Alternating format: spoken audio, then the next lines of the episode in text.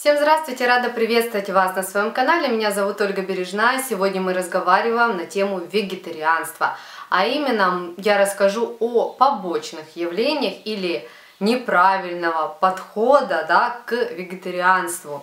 Вообще такое слово, но для меня оно уже стало ну, такое обычное, простое, но для многих это кажется чем-то странным, страшным и вообще недостижимым. Многие от этого слова сразу говорят ему нет и думают, какие-то дурачки там что-то делают, э, что-то не едят животных. Вторые думают, о, на правильном питании, хорошо, вегетарианцы, круто. А, вот, у каждого свои понятия, у каждого свое э, мировоззрение э, к этой теме.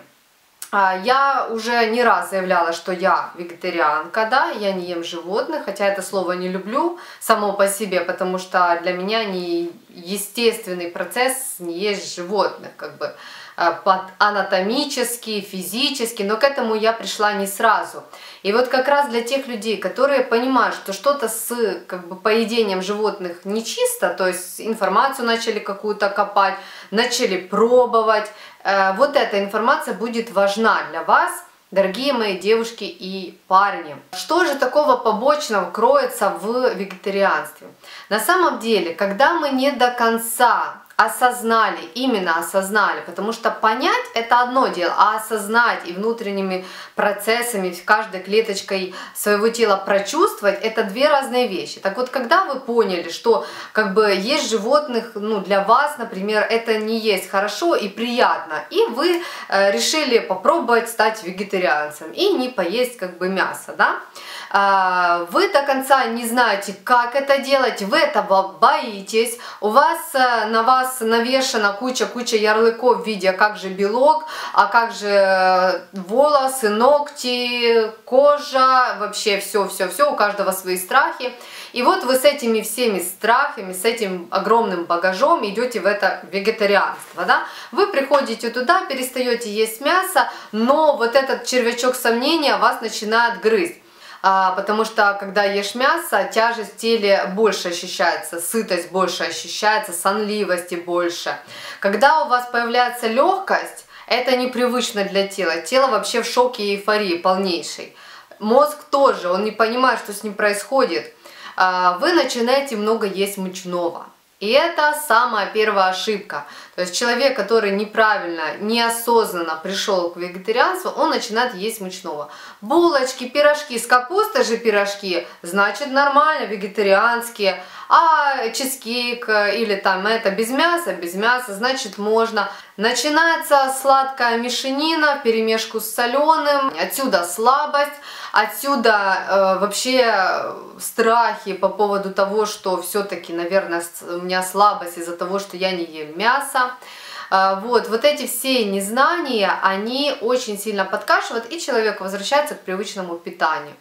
Э, поэтому я хотела бы э, дать большой-большой дать совет.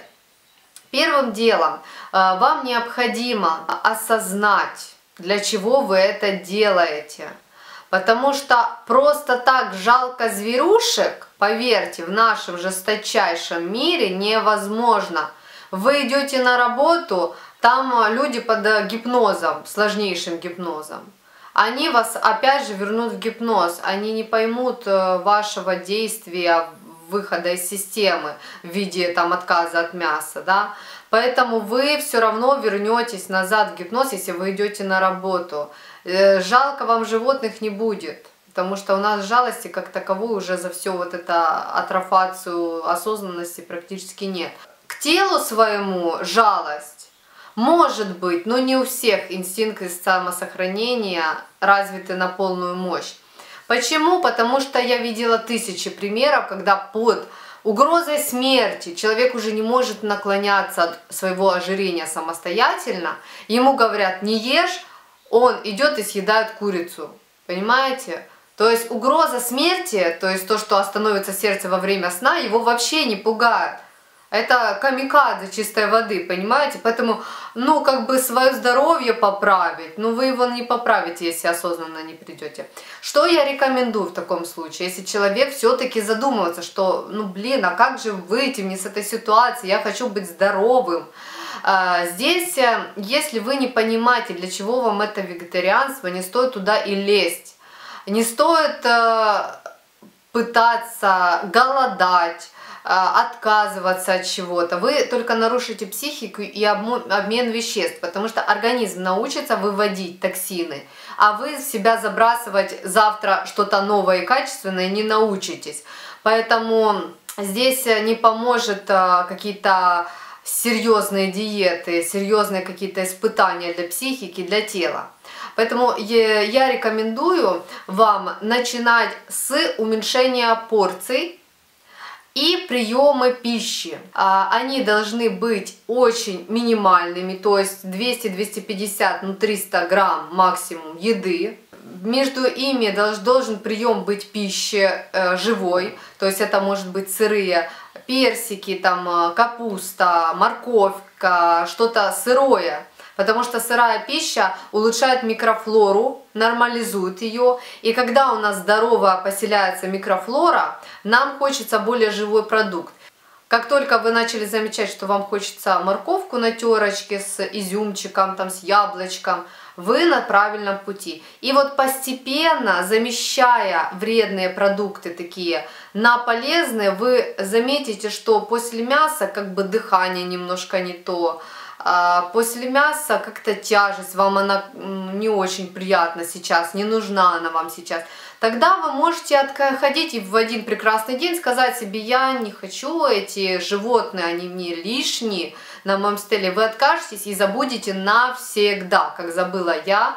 Я отказалась от животных навсегда и надолго и без срывов. Если я сейчас смотрю на какой-то стейк, открываю где-то меню, я так сразу вот так вот перелистывала, потому что, ну, у меня нету слюней или сока. Я не заказываю себе побольше хумуса или пирожков, чтобы смотреть на мясо или есть. И уж тем более имитировать мясо, потому что я как-то практиковала в своей жизни, э, купила э, соевое мясо, вот это, приготовила его как по классическому рецепту мяса, там зажарочкой что-то, э, пожарила с подливкой э, томатной, и мы такие с мужем сели, сели, так понюхали, оно сильно похоже на гуляш, вот этот, который мясной.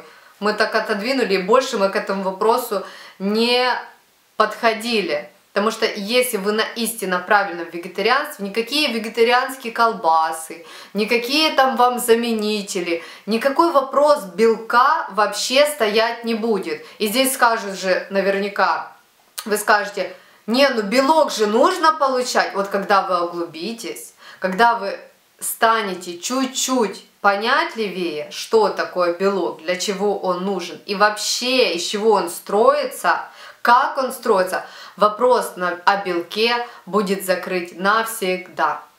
Таким было это видео, надеюсь оно вам понравилось. Обязательно поставьте лайк и обязательно напишите комментарий, что да, вы поняли, что, о чем я говорю. Всего хорошего и до новых встреч!